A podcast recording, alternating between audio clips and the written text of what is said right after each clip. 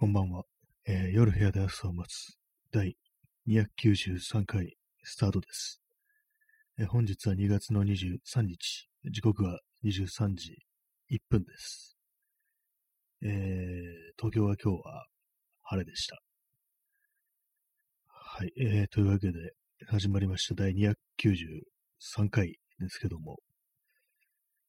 え今日はあのちょっとテーマというか、コーナーというか、そういうものを作ってみました。大人の感触っていうタイトルなんですけども、まあ、要はあの感触を起こした、感触を起こすっていうのは、まあ、子供、子供がよくやりますよね。まあ、自分の思い通りにいかなかったから、もう、こう、大声上げてね、こう泣いたりとか、こう、暴れたりとか、まあそういうことをしたりっていうことが、まあ、子供の時あると思うんですけども、実は大人になってもそういう感触ってものは起こしてるんじゃないかなというふうに、ふと思って、で、そういうエピソードってものをなんかこうみんなでこう、共有できたら結構面白いんじゃないかみたいな。結構その感触っていうのもなんか自分の満たされない思いみたいなものがそういう形になって現れるっていうのを、そういうことがあると思うんで、そういうまあその、皆さんのね、まあ私も含めてですけども、皆様の満たされないそういう気持ちというものをこう、大人の感触というね、まあ、このコーナーで、こう、消化させようじゃないかという、まあそういう感じで、本日ね、こう、些細なことで、大人になってから些細なことで感謝を、感触を起こしたという、そういうエピソードを募集したいと思います。えーストロムさん、初見です。ありがとうございます。初見じゃないけど初見っていうっていう、非常になんかこれ私は好きですね、本当にね。はい、ありがとうございます。まあ、そういう感じでね、あれですけどもね、本当にね。えーストロムさん、未だに、早速いただきましてありがとうございます。ね大人の感触。えーストロムさん、未だにゲームで感触を起こしまくって、自己嫌悪をしまくります。はい。わかりますね。私もありますね。本当普通にこういうの。まあ、暴れるとかね、まあそういうことはないですけども。ね、本当ありますね。あのー実際に、まあ、現実でなんかするわけじゃないんですけど、ゲーム内でなんかわけのわからないことするって、ありますよね。なんか今まで積み上げたものをこう、ね、破壊するみたいな。結構それは私はあります、本当に。まあ、例えばね、わかりやすいこう例で言うと、あの、マインクラフトってありますよね。あの、ブロック状のものをなんかこう、積み重ねたりとかなんかしていって、なんかこう、建物とか作ったりするとか、なんかこう、いろいろできるっていう、そういうのありますけども、ね。あれでなんかこう、あれはなんかあの、一応なんか死死というものがあって、死ぬと、その自分の手元にあるね、こう、ものが、アイテムがね、全部消えてしまうということがあるんですよね。あの、溶岩の中に落ちると、なんか全部消えるみたいな、そういうのがあったりして、で、それでもって今まで大切にこう集めてきたものが全て消えるとなると、もう今までね、こうコツコツやってきたものが全て無になったということで、で、こう作ってきたね、こう、建物だとかね、まあそういうものを全て破壊するっていうね、なんかそういうことがね、ありますね。まあそれもあのゲームの中で起きてることなんで、まあ現実でどうのこうのってわけではないんで、まあ平和ではあるんですけども、ただ本当になんかこうそういうような気分になるっていうのはね、わかりますね、本当にね。自己嫌悪ね、しまくりますね、そういうのね。またなんか、またなんか無にしてしまったなみたいな、なんかそういうことは結構、まあ思ったりするのでね、わわかります、非常に、ね。ありがとうございます。えーチャンツさん、突然の Windows アップデートで、あ、これもありますね。なんかあれですね、突然の Windows アップデートでっていうのは、なんかこう昔のドリフみたいな感じの、あの導入部みたいな感じで、今ちょっと面白いんですけども、突然の Windows アップデート、まあこういうのありますねっていうような感じでね、こう怒りや翔介はなんか語り始めそうですけども、これもわかりますね。なんか不意になんかこう今から僕大事な作業をするぞっていうね、時に気合を入れてこう始めようと思ったら、突然 Windows アップデートが始まるっていうのはね、これは結構いろんなところでいろんな人が、これね、起きてると思います。本当に非常に。本当にせっかくやる気出したのに Windows アップデートでね、なかなか待たされるっていう、う結構な時間待たされるっていうね、まあ、そういうことね、本当にありますからね、これはなんかいろんな人が、この、この感触は結構体験談としてかなり多いと思いますね。さすがにあのパソコンぶっ壊したとかなんかそういうのはない、ない、あったらね、面白いですけども、面白いって言われても困りますけども、あのたまにあのネットでよくね、たまに流れてくるネットの中の岐阜画像で、自由画像で、あの、画面にあの、あれですね、あの、急にあの、幽霊みたいななんかそういう画像がドアップで表示されるっていうね、まあ、罠ですよね。よく昔ブラウザクラッシャーなんて言いましたけども、そういうのをね、そういうリンクを踏んでしまって、あまりのね、こう、驚きに、こう、パソコンのモニターを制限好きでなんか貫通するっていうね、なんか変な、あの、ね、あり、ありましたね。そういう変な、あの、ありました、ありましたね、点ですけども。そういうのが、そういう岐阜画像があったなってことを今ふと思いました。その感じで、あの、Windows アップデートが表示された瞬間に、あの、政権好きで、パソコンのモニターをぶち破るっていうね、ぶっ壊すって、そういうのもね、ひょっとしたら、この世界中、世界広しといえども、いないとは言い切れないっていう、そんなことを思いますね。はい、えー、チャンツさんありがとうございます。突然の Windows アップデートでした。はい、えー、ダーマさん、ありがとうございます。ある手続きで、え、マイナンバーカード持ってないんですか？と言われたとき、あ、もうそ、感触ですね。もう起こしますね、これは。当然のように、マイナンバーカード持ってないんですか、えー、これは本当になんかあの、手が出ますよね。普通に考えたら。そんなこと言われたら。なでもこの、ね、たとえなんかも、え、持ってないのかよって頭で思っても、その言葉を口に出さないだろうっていうのはありますね、本当に。持ってないんですか？お持ちでありません。お持ちであればいいんですけども、とか、なんかいろんな言い方があるだろうって本当にすごく思うんですけども、なんでその持ってないんですかっていう、完全になんか、こう、あれですよね。本当に地球人なのに酸素吸えないんですか？みたいなぐらいの、そういう感じで来られると、すごい、ね、それはもう感触に十分値するというね、まあそんな感じのね、まあ、と思いますね。これ、それはあの、本当にあの、政権好きが出ても仕方ないような、そういう、ね、ことだと思います、えー、ダマさんありがとうございました。えー、お兄さん、朝のコンビニで前に並んでいる人が公共料金の支払いをし始めたとき、ああ、まあ、これもね、なかなかこう、いや、これもありがちですね、本当に。なぜ朝なんだろう？ちょっと考えちゃいますね。なんかでもこういうのって。なぜこの時間にこの人はっていうことをなんかぐるぐるね、こう考えて、で、まあ、こっちはもう早く、ね、買ってね、終わらしたいんだけどっていう。で、なんかでも、別にはやってること犯罪ではないし、みたいな、なんかそういうなんか微妙に器用な自分というものも同時にいたりして、あ、でもなんか、っていうふうに思って、あ、でもなんでこんなことでイライラしてんだっていうね、ことを思ったりして、そしてなんかそんな時にコンビニに入ってしまった自分というものに対する自己嫌悪みたいな、そういうこともね、なんか本当によくあったりして、なんか自分を責めたい気持ちと他人を責めたい気持ちがなんか結構同じレベルでこうぶつかり合うとその時感触っていう形で出るっていうのはありますね、本当にね。結構ね、まあ本当に本当、ダメと言えないですからね、これ本当に。これがなんか本当痛いところなんですけども、もう今本当本当言い過ぎですね。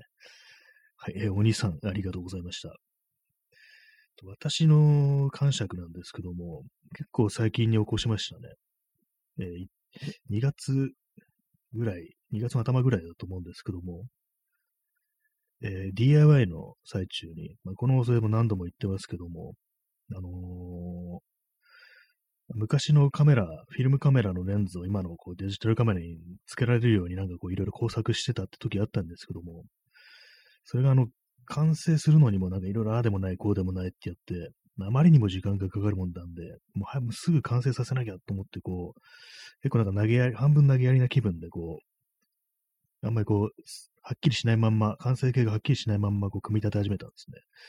でそれもあの、ちゃんとしたあの、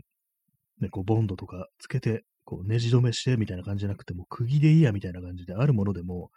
適当にね、形にすればいいんだみたいな感じで、ガンガントンカチでこう叩いたら、そのまあ細い木材だったんで、木が割れちゃったんですよね。で、まあそれでもう、もうこれはダメだなと思ってるんですけども、それでもなんかもう尺に触るから、もうどんどんどんどん進めてったんですね。すごい歪な形のままどんどんどんどん組み立ててったんですけども、最終的にめちゃくちゃなものが出来上がってって、で、それも当然のごとく使えないわけですよ。ちゃんとその装着できないっていう感じになって、で、まあ、それでもうカッとなって、こう、まあ、その辺にある工具とか、結構でかいペンチとかでもう、打ち付けた釘をぐいぐいぐいぐいこう、バキバキってね、こう、バキバキバキバキこう、ほとんどなんか壊すみたいな感じで解体したってことありましたね。でもその辺バーンってもう放り放り上げて、これあの、比喩じゃなくて本当にバーンと放り上げて、ね、大人です、ね。大人の感触なんでそういうことするんですよ。それでもうね、もうええわ、みたいな感じで、もうしばらく凝ってったってことありましたね。今、さっき今2月って言いましたけど、これは1月のことでした。で、それでこう、まあ、しばらくほっといて、いや、ちょっと冷静になってもう一回こう、やってみようっていう風になって、で、再びこう、少し今度はね、ちゃんとした、こう、測ってね、ちゃんとネジ止めして材料も買ってきて、無理のない形で組み上げるぞっていう感じで、いろいろちゃんと考えながら作ったんですけども、最後の最後の段階で、こう、やっぱあの、ちゃんとはまらないってことが、ね、こう、判明して、まあ、ちょクリアランスが、こう、要は干渉しちゃうっていうね、こうカメラの本体にぶつかっちゃうっていう感じになって、それでまたカットなって、今回カットなったんですけども、ぶん投げるとかそういうことはバラバラにするってことはせずに、普通にバーンってね、こう、バーンってほどでもないですけども、ボンってね、こう、引き出しの中に入れてね、ガーってもう、自分の目の届かないところにもしまいました。ちょっと半分諦めみたいな感じですけども、もうええわ、みたいみたいな感じでね、やりましたね。これが私の一番新しい、こう、感触ですね。そうなんですよね。やっぱりこう、皆様でも大人ですね。あの、破壊行為とかがあまりないみたいなんで、私は何か普通にね、結構手荒く扱ってしまうっていうことがね、まあまあね、ありますね、本当に。そうなんですよね。私のあの、感触でした。えー、ストロムさん、プラモデル作ってて、8割ぐらいできてたのに、他の人みたいにうまくできないことに気づいて破壊しました。これもすごいわかります。私もやったことあります。それ、本当に。これ大人になってからやったことあります。本当に。ね、破壊まではいかないけど、なんかほんとバラしちゃうみたいなね。それは本当ありました。そうなんですよね。これ、本当にわかるんですよね。8割まで行って、やっぱ他の人みたいにうまくできないっていうね。全然頭の中ではなんかこう、最初、最後出来上がったらああいう風になるんだろうな、みたいな。そこにね、到底届かないということに気づいてしまって、で、今自分でやってること何の意味があるんだ、これ、みたいな。そういう感じになってね、こう、すべてが嫌になって、もう完成させる前にね、なんか、やめちゃうってことは、それはありますね。私もね、なんか本当に、結構8割ぐらいでなんか、あ、ダメだってことに気づいて、でそっからなんかそうい手洗い仕上げをするっていうのはありますね。どうせダメなんだからも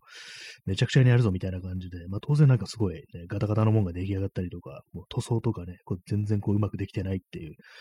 そういう感じになって、で、まあ一応できたから置いとくわけですよ。飾っておくんですけども、まあでも本当それ見るたびになんか嫌になってきて、うまくできなかったものがそそこに置いてあるっていうのは本当嫌ですから、破壊するっていうね、ことありましたね。私は破壊したこともあります。でバラしたこともありますね。で、なんかバラし、ぶっ壊して、あの、直そうとするときあるんですね、たまに。あれ、パーツが1個ないみたいなことになって、それで。で、まあなんかバラバラのまま段階ね、箱の中にしまわれてしまうっていうね。そういうことありますね。これ、これ非常にわかります、私は、本当に。子供の頃とかね、なんか、そんな感じでしたね。破壊も、破壊したこともあるでしょうし、ね。で、まあ、やめちゃ、やめちゃったっていうか、もういい加減に作ってね。で、まあなんか、乱暴に扱うみたいなね。箱の中適当に入れとくみたいな。そんなことはしょっちゅうだったと思いますね。本当になんか自分のこ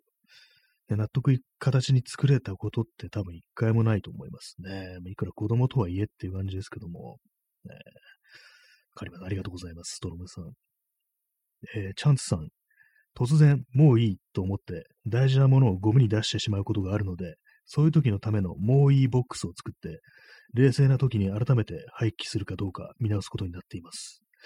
ああ、それもね、ありますね。本当になんか捨てちゃうものありますね。本当にね。これは非常になんかちょっと大人というか、冷静というか、もういいボックスね、を作ってるのはすごいと思います。これ私はね、そのもういいボックス自体をね、もういいっつってね、ぶっ壊してね、捨てるっていう可能性ありますから、これはすごいと思います。これ、そのシステムを維持できるってこと自体がものすごいなっていうふうに私は今思いました。私もそのもういいボックスを作った自分というものが嫌になって、そのもういいボックスをこう、ぶっ壊すっていうね、それが本当、本当ありありと目に浮かんでくる感じで、本当そうなんですよね。もう、まあ、ほんと確かにもういいわね。何なんですかね、あのもういいって。私なんか本当子供の頃からもういいっていうのがこう、結構その感覚で生きてたもので、すごくわかります、それは。もういい、ね。今なんだもう、もういいとも、もういいと思ったのは本当になんかその DIY のことで、まあそれ以外にも、これ前にも話した、まあ、話したんですけども、あの、パイロットっていうね、あの文具メーカーありますけども、パイロットの文具メーカーで、ペン習字ペンっていうのがあるんですね。あの万年筆みたいな構造なんですけども、結構細字で書けるっていう感じで、で、安いんですよ。その万年筆みたいな感じのペンとしては。一旦そういう、それを買ってなんか、こう、綺麗に丁寧にメモとかノートとか取るぞっていう風になって、気合入れて、それ、気合っていうかね、なんかこう、ちゃんと綺麗な字書くぞっていう気持ちでそれを買った時あったんですけども、あれなんですよね。こう、やっぱりダメでしたね。うまくね、書けない時に、結構その、あれなんですよ。あの、インクが出ないって時もなんか知んないけど結構あって、万年筆的なものあんま使ったことなくてよくわかんなかったんですけども、そういうので、まあ、インクがね、あんま出ないとか、またはこう、うまく書けないとかね、こうまあ、字が下手だとかね、そういうとこをなんか見てね、ると、なんか本当に何もかも嫌になって、で、ある日、そのバーンって、ね、ゴミ箱にね、ぶん投げてね、捨てましたね。そのペン習字ペン。替えのインクとかも買ってあったんですよ。それにもかかわらず、もういいって感じで、バーンってゴミ箱にそのまま捨てるっていうね、まあそういうことをしたことがありますね。これも、5年ぐらい前ですかね。これが私のあのー、感触でした。大人になってからの感触です。ありがとうございます。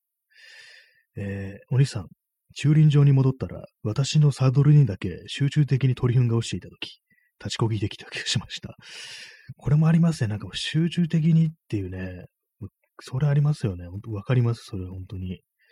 なんで自分なのみたいな、そういうのありますよね。で、それが、なんか、自分だけにが、なんかそういう不運がね、あるっていうことを考えると、本当になんかもう感触を起こすっていう感じで、それをね、立ちこぎ、結構その立ちこぎもなんか本当に、こう、仕方なくじゃなくて、なんかもうやけくその立ちこぎみたいな感じで、でものすごいなんか変な姿勢とか、なんか異常な勢いでこう立ちこぎで帰,、ね、帰るなんていうね、そういうことね、結構ありますよね、本当に。これ何なんですか？鳥糞、鳥の糞をしてくると、なんかなんで自分だけみたいな気持ちって、ほんとすごくあるんですよ。私もなんか一昨年、こう、駅でね、電車が歩いた瞬間にパタッと落ちてきたことあって、その時なんかね、かなりもうその一日が終わったみたいな感じになったんですよね。それでなんかね、ちょっとね、あの、その後、友人に会ったんですけども、本当になんか今謝りたいんですけども、多少機嫌悪かったと思うんですよ、それ。本当、ちょっと申し訳ないなっていうふうに、未だにね、思い出すんですけども、なんか、ね、元気ないか、まあ、機嫌が悪いはあれかもしれないですけども、非常に結構暗かったと思うんですよね。たま、たまに思い出して、本当ごめんというふうに思ってます、その時は。本当にたまにあるんですよね、そういう。私もなんかね、そういう、たまになんかそういう嫌なことあるとね、暗くなるというかね、なんか不機嫌になるというか、そういう、これは、あれは本当ちょっと申し訳ないというふうに思ってるというね、まあそういう効果があの、なんか鳥糞というものにあるんですよね。なんかなんで自分だけっていうね、集中的にね、お兄さんの場合はなんか集中的にってことで、で多分もう一匹じゃな、一羽だけじゃなくて、なんか何羽分もの糞が落ちていたということなんでしょうね。たまたまスポットの下に止めてしまったみたいな、そういうことだとは思うんですけども、その下ってなんでっていうね、こと本当思うんで、これも非常にわかりますね。大人の感触体験談ありがとうございました。えチャンツさん、もういいボックスは普段めったに見ない場所に押しやられています。目に入ると不快なので。あまあそうですよ。確かにね、その、そのぐらいしないと本当になんか、自分のなんか罪みたいなものをすごく眼前に突きつけられてるっていう、そういうような気持ちになって、かなりね、こう、精神ダメージも大きいと思いますね。もういいボックスっていうね。どういう感じなんですか？もういいボックスっていう風に書いてあるんですかね？なんか、その箱の、箱の側面とかに、ね、結構それがまたなんかね、こう、味があるなっていう風に思いますけども、確かに目には入れたくないというね、感じですね。えー、P さん、日編漫画では描かれることのない風景。そうですね、確かにそのペン習字ね、ややり始めて、こう、うまくいかなくてね、やめる人も絶対いるわけですからね。それこそあの万年筆をね、こう、ゴミ箱に叩き込むなんていう人も絶対いるはずなんですよね。漫画の中ではね、本当になんかね、あれですよね。出てこないですからね、そういうの。そういうのもなんか、あのなんあの手のなんか、教則ものっていうんですかね。なんかその、講座ものみたいなね、ああいうものや、や出てくるとき、そういうね、失敗のシーンもなんか入れた方がいいんじゃないかなと思いますね。一度なんか始める前にその誰かが失敗してるとこ見ると、ちょっと冷静に始められるんじゃないかってことは、まあ、思ったりするんでね。それはね、でも結構ね、やった方がいいんじゃないかなってね、私は思いました。ありがとうございます。えお兄さん、殴り書き、そうですね、あの、あれですね、もういいボックスってね、殴り書きしますよね、マジックで。結構太い、しかも太いやつでね、かなりのね、勢いで殴り、まあ、斜めに殴り書きされてるっていうね、そういうのがちょっと思い浮かんでくるんですけども、ね、最近のあの、邦画とかであの、よくある、その、タイトルのね、こう、レレタリングティーマ言わないか、なん、なんていうんですかね、ああいうの。ね、グラフィック、文字のね、グラフィックが、こう、斜めにこう殴り書いたっていうか、こう、殴り書きとまでいかないんですけど、手書きのね、こう、感じね、ふわっとした感じで、こう、左下からな右斜め上にこう、シャッてね、書いたみたいなね。まあ、この放送でしたら夜部屋で朝を待つという感じでね、こう、書かれてるっていう、まあ、それがなんか非常によくあるっていうね、ことがなんか、よくあるデザインってことを言われてますけども、その感じでもういいボックスっていう風にね、出たら面白いですね。えー、ストロムさん、他の人と同じようにできないに行き着く。ほんと、ほんとこれはありますね。すごくね、尺に触るんですよ。なんで自分はそれができないんだっていうね、その感覚って本当なんか大人になってもなんか私は消えない感じして、ものすごくね、自分も嫌になるしっていうね、これは本当にわかりますね。ななんでもね、そういう感じで、で、何か始めようと思っても、またそれのね、感じでこう嫌になるんじゃないかみたいな、そういう予測でもってね、なんかいろんなことに手をつける気が起きないっていうのは、すごくわかります、本当に。私も未だにそういうとこから抜けられてないっていうね、感じがあったりして、まあ、それね、本当なんか、感触とまでいかないですけども、やっぱ何かしらね、こう、何かしようと思った時にストッパーになってると思いますね。そういうの。どうせ自分には他の人と同じようにできないみたいな、そういう感覚ってのがね、まあ、これはちょっと克服したいところではありますね、本当にね。ありがとうございます。え、チャンスさん。箱には、ヤドカリが貝殻を放り投げているイラストとともに、もういいボックスと書いてます。ヤドカリの感触を表してます。ああ、これはなかなかいいですね。ヤドカリが自分の貝殻を放り投げてる。自分の住処をぶん投げて、こう、もういいボックスって。いいですね。これはな結構その不思議な状態っていうか、こう、感触を表してるけど、結構冷静に絵は描けてるっていう、それはなかなか結構ね、すごいことだと思います。私ね、これちょっとできないと思いますね、本当に。ね、なんか、それ、ね、もういいボックスを思いついて、で、なんかね、適当に殴り書いて、出来上がった瞬間もうぶっ壊すっていうね、まあ、そういう絵面がもう本当浮かんでくるんで、それを描けるのは本当すごいと思いますね。ある意味、こう、一つの消化の仕方っていうか、その自分の中のモヤモヤみたいなものを形にして出したということですから、これは素晴らしいことだと思います。こういうとこをね、私も目指すべきじゃないかなってことは、まあ、思ったりね、しました。すごいですね。その、もういいボックスを、ね、それを発想自体を、できないのがね、ありますよね、本当にね。ねありがとうございます。えー、お兄さん、ビニール片を捨てようとしても、静電気で手にまとわりついてくるとき、これもありますね、本当にね、なんか、このことあんま語られたことないんじゃないかと思いますね。このビニール片がまとわりついてくるとき、本当によくありますね、これは。わかります。ああいう時なんか、あれですよね、なんか燃やそうかなみたいなね、ことをね、思いますね。実際燃やしたことないですけども、自分の手についてるから熱いからっていうのはあるんですけども、これはね、本当わかりますね。何なんですかね、あれ。こう、あれなんですよね。なんかメルカリとかの梱包しようとしてるときにそういうことになりがちっていうのがあったりして、うわ、なん、これ、今、もう、これも梱包しないのになんか手から離れないみたいな、そういうのがね、あったりして、これはね、嫌、嫌ですね。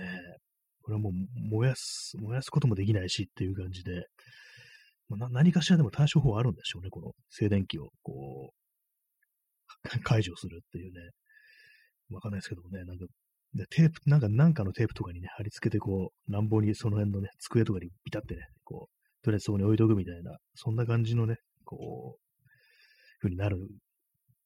ことが、まあ、多いような気がしますね。以上ね、ビニール編わかります。本当にありがとうございます。まあ、本当なんかいろいろね、なんか生きててね、そういうことよくありますからね。結構そのなんか人間がその感謝化を起こして、まあ、あるね、こう、一定のラインを超えておかしな行動に走るときっていうのは、割と集めてったらね、結構面白いと思うんですけども、なんかあれですね、私あの、ご飯をこう食べてて、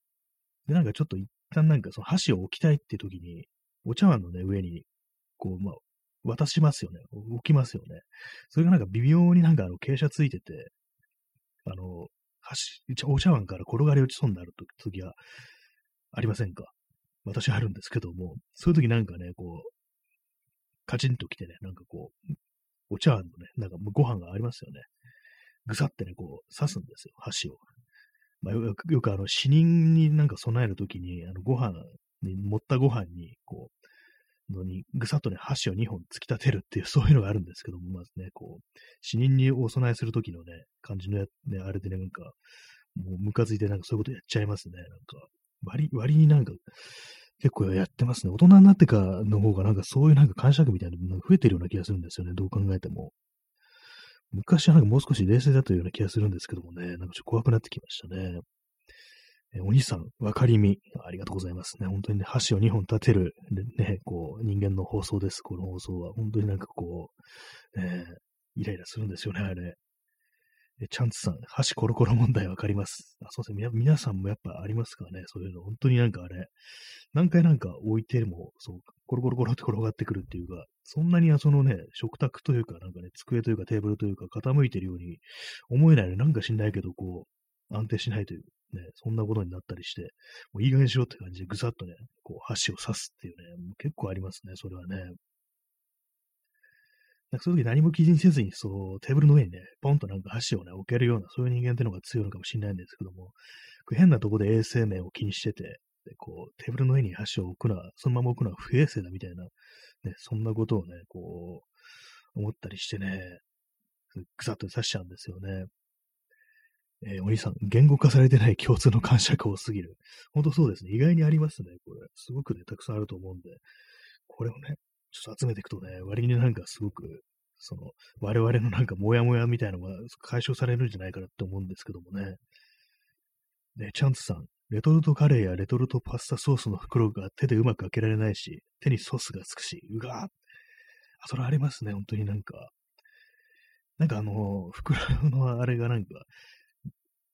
うまくね、こう切り込みがあるのに、なんかギューっていう感じで、その、切れないんですよね。なんかこう、そのビニールみたいな、ね、素材がなんか、こう、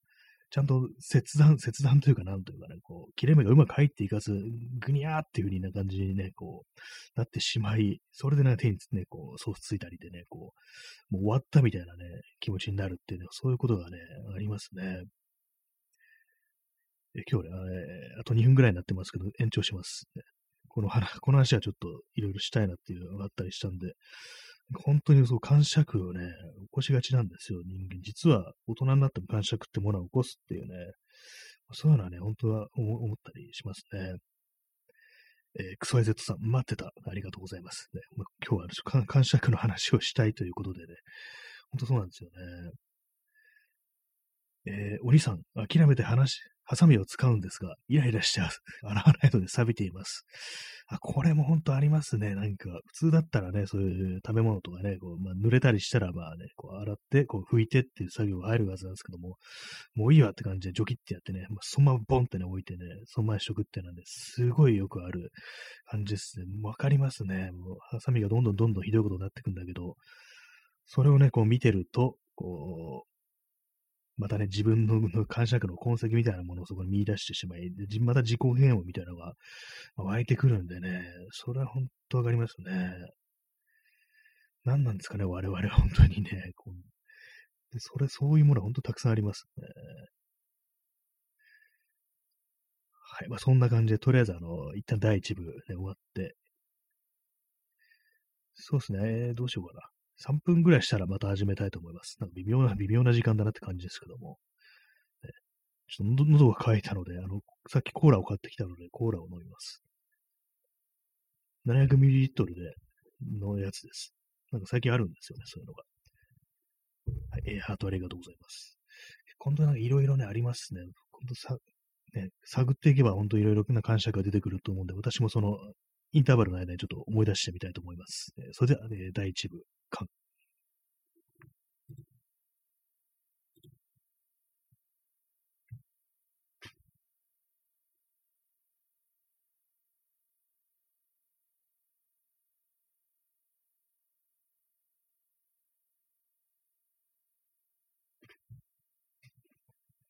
はい、えー、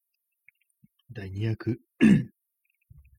93回の第2部を始めたいと思います。えー、今日またタイトル通り、こう、大人になってから、もう些細なことで感触を起こした、そういうエピソードを現在募集中ですので、ありましたらコメント欄とかでこう言っていただければと思います。これはあの、ちょっとコーナーにしていこうかなというふうに思うんで、大人の感触という、まあ、そういうコーナーで、まあ、同じようなことがありましたら、こう、コメントだとかお便りとかでいただければと思います。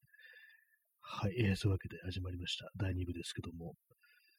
えー、ちょっとエアコンつけてたら暑くなってきたんで、消します。はい、えー、そんな感じなんですけども、結構ね、あのー、感触、感触といえば、こう、キーボード、キーボードといえばキーボードクラッシャーっていうね、まあそういうのはあると思うんですけども、あのネット上のあの有名なあの、ミーム画画像というかね、動画というかそういうもので、あの、少年がなんか知んないけど、すごいね、怒って、パソコンのね、キーボードに当たり散らしてみたいな、そういうね、こ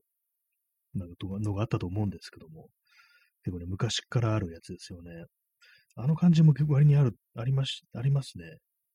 まあそこまでじゃないですけども、結構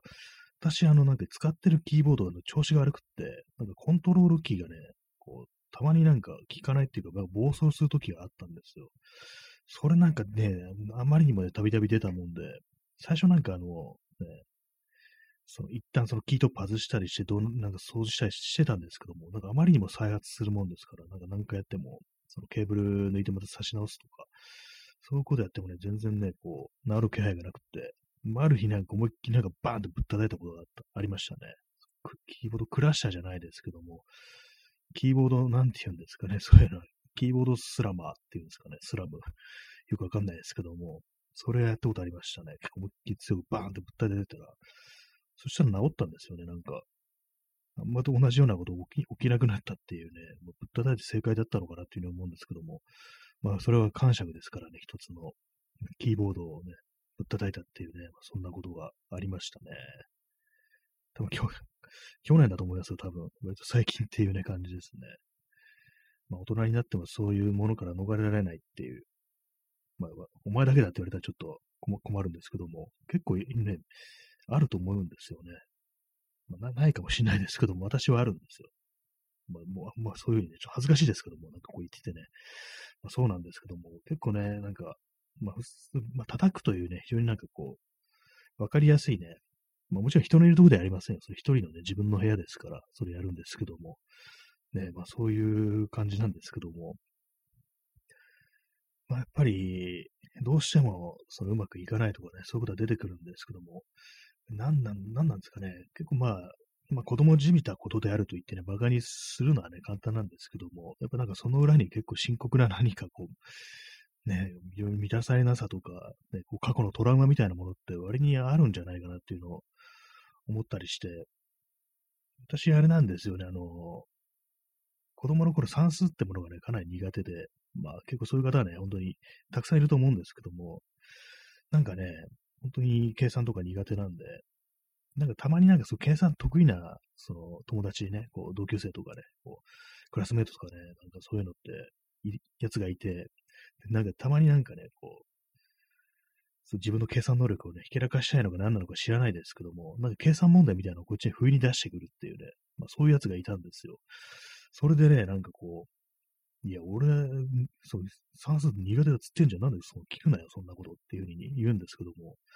ね、まあ、その時ね、結構まあそういうふうに、まあ、かわすんですけども、かなりね、もう頭に来てたっていうね、そういうのありますね。うるさいなっていう感じで。結構その時ね、本気でなんか、まあ、怒ってるみたいなね、態度に出てたんじゃないかなってことをね、たまに思い出しますね。本当に。えー、ストロムさん、ツイッターのフォロワー多そうな感じ。ああ、なんかそういうこと言ってのけるタイプっていうのはね、もうそうなんか確かにツイッターのフォロワー多い人ってなんか、そういうこと嫌味に言ってきそうな、そんなイメージはありますね、確かに。それはありますね。ただ私のね、そういう、私にそういうこと言ってきた友人は、全然それ以外ね、こう、のなんか、勉強がね、すごく苦手で、なぜか計算だけっていうね、不思議なね、こう、友人だったんですけども、なんでできるようになったのって聞いたら、いや、雲、雲に通ったからっていうことを言ってましたね。そうなんだって感じで、で、まあ、その後はね、こう、数学とかね、中学とか入ってやりますけども、数学はできないんだね、クモンじゃっていう感じの状態になってましたね。なんか結構不思議な感じですけども、何かしらのハックで、こう、こう、計算みたいなのができるようになったけど、数学にはこれあまり役立てられなかったみたいなのがどうもそういう感じでしたね。そういうわけなんで、その成長するにつれてそんな感じで計算問題を出すことはなくなりましたね。はい。ありがとうございます。え P さん、路上ブレンバスターの出番。そうですね。もう本当になんかその時はそれぐらいやってね、やりたいぐらいのこう、感覚ありますね。ぶん投げたいっていうね、気持ちになりますけどもね。まあ、その路上ブレバスターやったらね、本当に人が死にますのでね、ね、気をつけてくださいね。MC カンというね、ラッパーなんかそれをやったらしいですけども、ね、大変なことになって死にそうになったなんてね、友達を殺しそうになったなんていうね、そんなことなんかあの、ヒップホップドリームというね、事前で語ってましたね。絶対にその路上ブレーンバスターをやってはいけませんっていうね。殺す以外の目的でそんなことしないですからね、路上でね。リングですらやばいのにってやるですからね。コンクリート、アスファルトの絵それやったらそりゃなるよって感じでね、どういう状態でそんな風になったんだっていうね、遊んで、遊んでそうなったっていうことらしいですからね。まあ、いくら感触を起こしてもブレーンバスター絶対やってはいけないというね、そんな話でございました。まあ、そんな感じなんですけどもね、なんか私も絶対なんかね、こう、他にもいろいろ感触を起こしてるぞっていうね、感じで、今部屋の中を見渡してるんですけども、意外になんかその痕跡みたいなものないなっていうのがあったりして、意外ですね。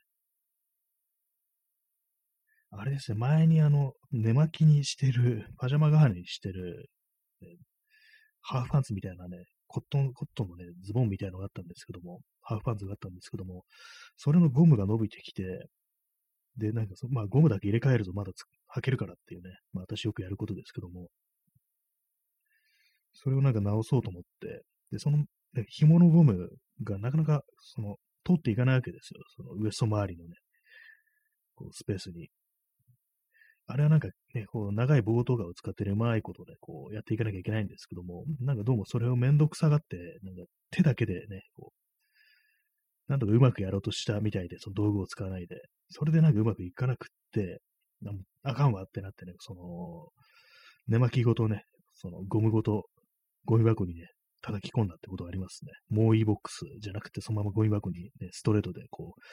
行ったなんていうね、ことがありましたね。なんか物を直そうと思ってる時に、こう、ね、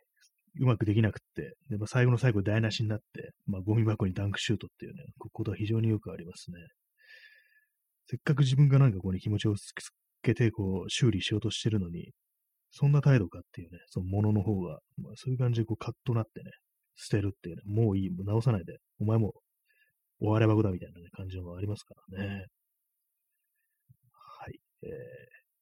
インスタントコーヒーを飲みます。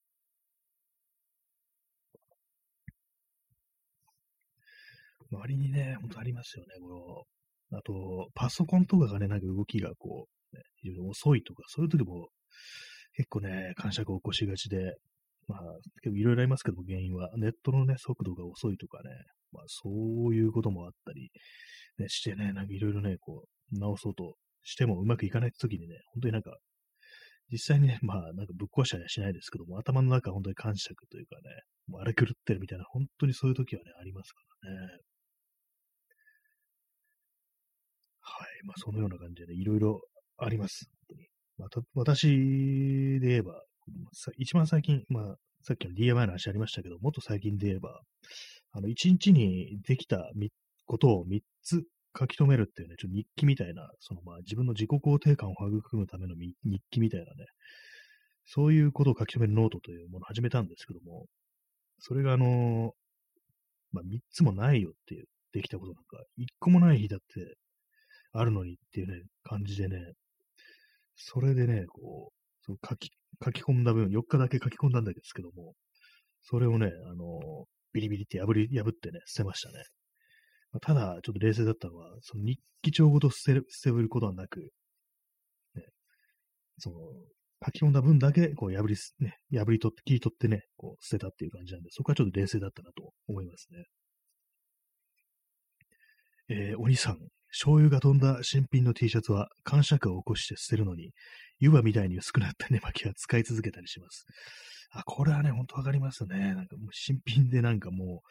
ありますね。新品がゆえになんかその一点のその汚れってものが気に食わないっていう。えー、なんかもう終わりだみたいなね、感覚ってありますよね、本当に。じゃあもういいよっていうね。お前はもうお笑い箱だっていう感じでね、捨てるってすごくわかります。その一方で、あのね、もっとボロボロなんか終わってる感じの寝巻きってものは全然使い、ね、使い続けるっていうね、本当ありますけども、私のね、今着てる服なんてね、もう大体全部大体そんな感じですからね、やば、やばくなってんのに、まあ、未だに着てるみたいなね、ことでね、あるんですけどもね、それわかります、本当に。この話ね、あの前もね、したんですけども、えっと、梶本次郎っていうね、あの、戦前のね、小説家ですね、の作品の中で、こう、家になんかこう、まあ昔ですから結構不衛生なわけですよ。まあ、シラミとかがね、その虫が湧くと、ね、なんかこう、家ごと燃やしたくなるみたいな、なんかそんなことをね、書いてるのがありましたね。一つのね、歌詞でもって、そ全体全部を否定するっていうね、そういうふうなことがね、あるっていう、まあそれは結構シリアスな感じでね、こう、描かれてるね、小説なんですけども、それであのー、あれなんですよね、同じようなね、ことを言ってる部分として、部分として、よくわかんないこと言ってますね。こう俺もだっていうね、それ主人公はそういうふうに言うと、俺もそういうことあるんだよっていう感じで、もう一つね、出てくるんですけども、一つの例が。えっとですね、あのー、自分の腕に、なんかちょっと変なシワがあるっていうね、そういう友人がいて、で、それをね、こう見るとね、時々死んでやろうと思うことがあるんだっていうね、まあ、これも究極、究極の感触ですよね。死ぬっていうね。結構一つ自分の体になんかね、おかしなところがあるっていうのが何かそれが全然こう受け入れられなくて、いっそ死んでやろうみたいに思うっていうね、そういうことはね、本当にわかるなっていうね、実際まあそこまではいかないもののなんか、急になんかそれが嫌になるっていうようなね、こと本当にこう感じますね。本当になんか、全く同じじゃないけど、同じようなものっていうのはなんか自分の中にあるなっていうことをね、感じたりするというね、そんな感じですね。ありがとうございます。え、P さん、新品の T シャツ、汚れた場合、甘やかさずに、甘やかさずに鍛えてやったというマインドを持つと耐えられます。あ、これはなかなかいいね。これハックですね。鍛えてるっていうね、それ確かにありかもしれないですね。なんか、ね、もうどんどんどんどん醤油飛ばしていくとあれかもしれないですけども、これはなんか一つの勲章みたいな感じでね、こう傷みたいな感じで、こう体にできた、そういう感じで捉えればいいかもしれないですね。汚れというよりはなんかこう傷っていう感じで鍛えられてるという、そうですね、それはなんか一つの解決法かもしれないですね。まあ、でも新品でそれ来ると結構ね、きついものがありますね、なかなか。まあね、まあそういう感じでね、まあ本当になんか皆様いろいろ持ってらっしゃるという、ね、ことでね、インスタントコーヒーを飲みます。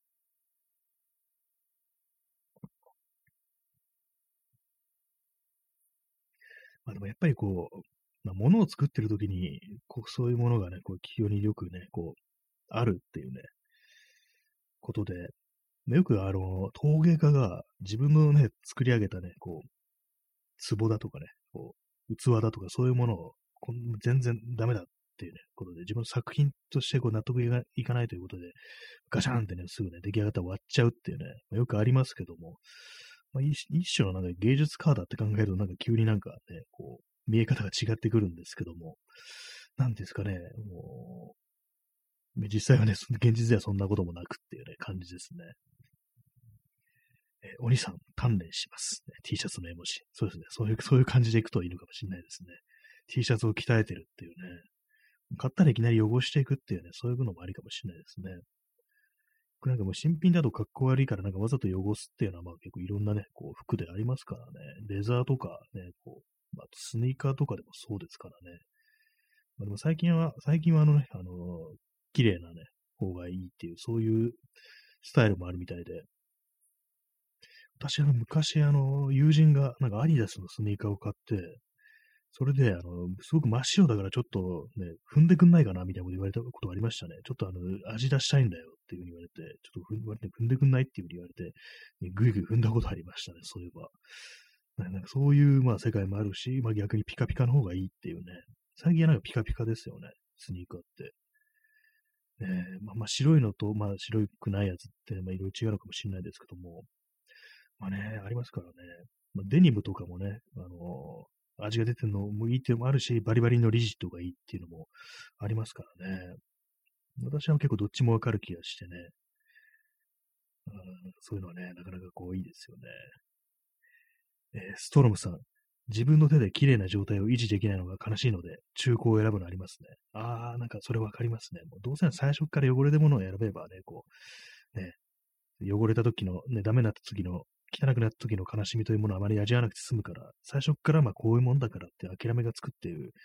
確かにそれはいいかもしれないですね。古着だとかね、そういう中古のものを選ぶ一つのメリットとして、あんま気にしないで済むっていうね、そういうのがあったりするんで、確かに、それ一種の古着のね、こう、いいとこかもしれないですね。そうなんですね。まあ、革、ね、レザー製品とかなんか本当に新品とか、結構なんかめんどくさいっていうか逆になんかこれ、ね、これを仕上げていくのは本当なんか時間かかるんだろうなって感じで、でだるくなってくるんでね、本当になんか普通に古着とかね、買った方がいいよなっていうふうに思ったりしますね。まあ、他に何かあるかな。結構今自分の部屋の中をね、こういろいろ、見渡してる、そんなところでございますけども、結構私が今こう使ってる机、まあ、作業台と呼んでるんですけども、これも最初出来上がった時、結構ね、いろいろまあ改造していこうみたいなね、なんか、いう思いあったんですよ。自分でね、それなりにこう、ただ、机として使うだけじゃなく、なんかいろいろね、取り付けたりできるように、まあ、穴開けたりとかね、してねって考えてたんですけども、でもそれなかなかやっぱ最初手つけられなかったですね。最初自分で綺麗に完成させたもんですから、まあ、穴開けて何かをくっつけるだとか、ケーブルを通すとか、まあそういうのも、ね、考えたんですけども、なかなかそれできなくて、結構ね、それを実際も穴開けて、ケーブルとかで通したりできるようにするまでに、もうほんとなんか2年ぐらいね、かかったような気がしますね。だいぶ使い込んでから、こう、そういうふうに、ね、自分の手でカスタムするっていうね、なんかそんなことをね、できるようになりましたね。結構あれですね、ちょっと感触から少し離れていってるような気もしますけどもね、まあ、感触はね、ほんとよくあるんですよね。まあ、むしゃくしゃですよね。なんかむしゃくしゃを何かにぶつけた時があるかっていうね、まあそういうことなんですけども、ね、まあさっき言ったみたいなね、と、あれですね、食べ物、料理とかでもなんかね、そういう感触ってのは結構出がちで、途中でなんかもうね、どうでもよくなって、どうもうまくこれは完成させられそうにないっていう、ね、なった時になんかもう醤油をぶちまけるみたいなね、ことありますね。すべてを醤油に染めてしまう、味を醤油に染めてしまうみたいな、ね、ことは、まあ、ありますね。これは結構私は頻繁にやりがちなところもあって、なんかね、ほんとね、ちょっとこれほんと言ってて恥ずかしいんですけども、ななんかね、もうこれほんと2回言いますけど、ほんと言ってて恥ずかしいんですけども、たまにあの噛まずに飲み込む時あるんですよ。かなり異常なこと言ってると思うんですけども、まあね、自分でなんかこういろいろこう、ね、手をかけてね、こう、作ったね、料理が、これはまずいっていう風になる時があるんですよ。ね、なんでだって感じですけども、本当なんか自分でわかんないんですけども、ね、なん、なんてものを作ってしまったんだ自分はみたいな感じで、でもそれなんかもっと味わって食べるの嫌だから、もっと飲み込むみたいに、ね、こう、それこそカレーは飲み物じゃないですけども、ろくに咀嚼もせず、飲み込むっていうね、ことがね、ありますね。本当なんか本当に自分でも異常な行動してるんですけども、なんかそういうなんか異常な行動してるときって本当になんか、自傷、自傷なんですよね。自傷の快楽みたいなものがあったりして、ね、たまにそれ出てしまうっていうね、のがあるんですよね、本当にね。皆様そういうね、食事に関するなんかそういうのってありますかね。私はなんか、そういう料料理で、調理に関して、ね、結構出がちなんですよね、そういうところが。もう、もうダメだみたいな感じでね。はい、まあね、そんなことがね、もう結構たびたびあったりして、結構こういうのなんかね、本当にあの、もうカウンセリング受けた方がいいのかなっていうね、ことを思うときも、たびたびありますね。本当にね。まあね、こうなんかおかしいんですよ。ね。本当なんか、ここね、こう、最近のね、放送でも非常に暗い感じのね、こう、放送してるんですけども、まあね、なかなかね、なんか、なんかこう、こう暗い時ってね、自分という人間のなんかずんどんどんどんどん振り返って内省的になっていってね、それでなんかね、なんかいろいろ考えると、もうどんどんどんどんね、なんかこう憂鬱になっていくっていうね、ことが、まああるっていうね、ところでね、まあその別に憂鬱というものも今は晴れてないんですけど、まだ、まあね、なんかこう、今日、あれなんですよね。えー、このなんか感触というね、感触コーナーというものを思いついたのは、ちょっとあの、電話で友人と話しててね、それでなんかあの、なんとなくね、その感触の話みたいになって、まあ、それで思いついてね、というか、ちょね、こういうのいいんじゃないみたいな、ね、感じでね、こう教えてもらって、教えてっていうか、ちょっとアイデアをね、もらって、それでね、なんかこう、大人の感触というね、一つのコーナーにしてみようということでね、こう、なったんですけども、まあそうなんですよね。実は結構深刻な話をしてる中から出てきた、ね、そういうアイディアというかね、ちょっと、ちょっとね、まあ面白い滑稽なところであるんですけども、大人がそういう感触を起こしてるっていうね、まあそういうのもね、あったりするんでね。はい、まあそのようなことがあると、ね、今度なんか、かなりね、こう言ってて恥ずかしいようなこともね、ほんとありますね、なんかね。私の今ね、ゴミ箱、型にゴミ箱あるんですけども、ね、もういいボックスじゃない普通のゴミ箱なんですけども、これ、あの、グリップっていうかね、なんか取っ手みたいなのがついてるんですよ。持ち上げるときにね、なんかこう、あれですね。そう手をかける部分があるんですけども、それは片方ね、ブラブラなってますね。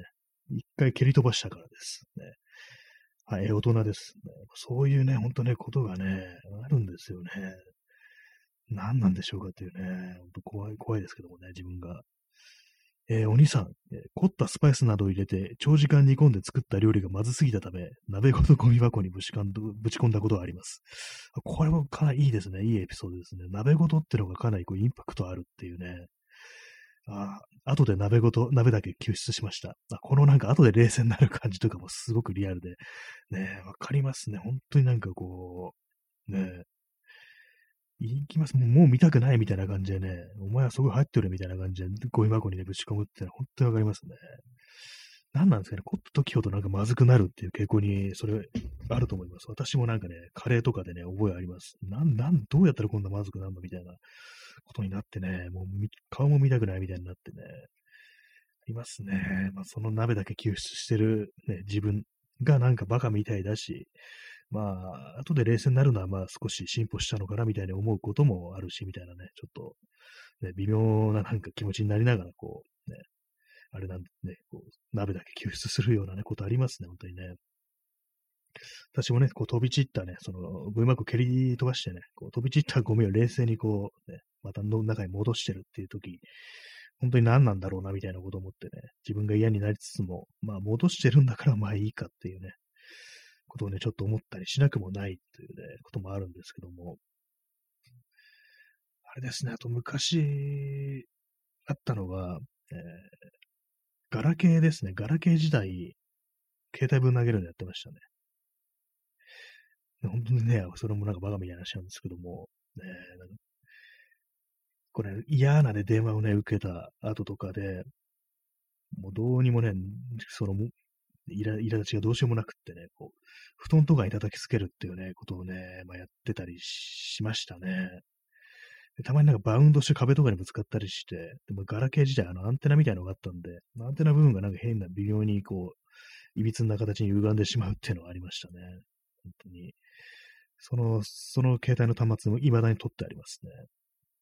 結構私の中で携帯はね、こう、ひどい目に遭いがちな、ね、こう、ガジェットだったんですけども、それもあの、スマートフォンになってからあまりなくなりましたね。まあでもスマートフォンでもね、たまにね、こう、布団にバンみたいなことはあったりして、で、前に使ってたね、こう iPhone は、最後ね、そんな感じでお亡くなりになりましたね。まあでも、基本的にまあその乗り換えることが、もう画面にひびが入ってて、違うね、こう、新しいものに乗り換え乗り換えることが決まってたんですけども、まあ、それでもね、まあ、本来だったら、まあ、そのままと、ね、ひび入った状態で取っておけば、なんかこうね、いろいろ Wi-Fi でね、つなげて何かできるっていうね、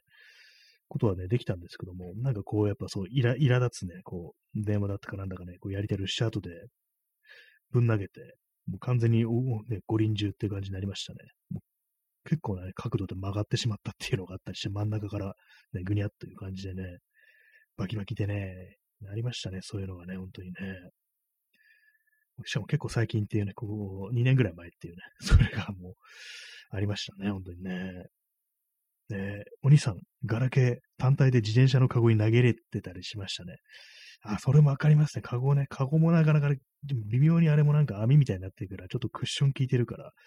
ちょっとね、大丈夫なんですよね。あのね、ある程度手荒に扱っても。それもなんか軽気しますね。ボンとね。ガラ、ガラケーはなんかいじめられてますね、基本的に。ね、ちょっとかわいそうだなって思うんですけども、本当なんかひどい目に遭わせたものだと思います。ね、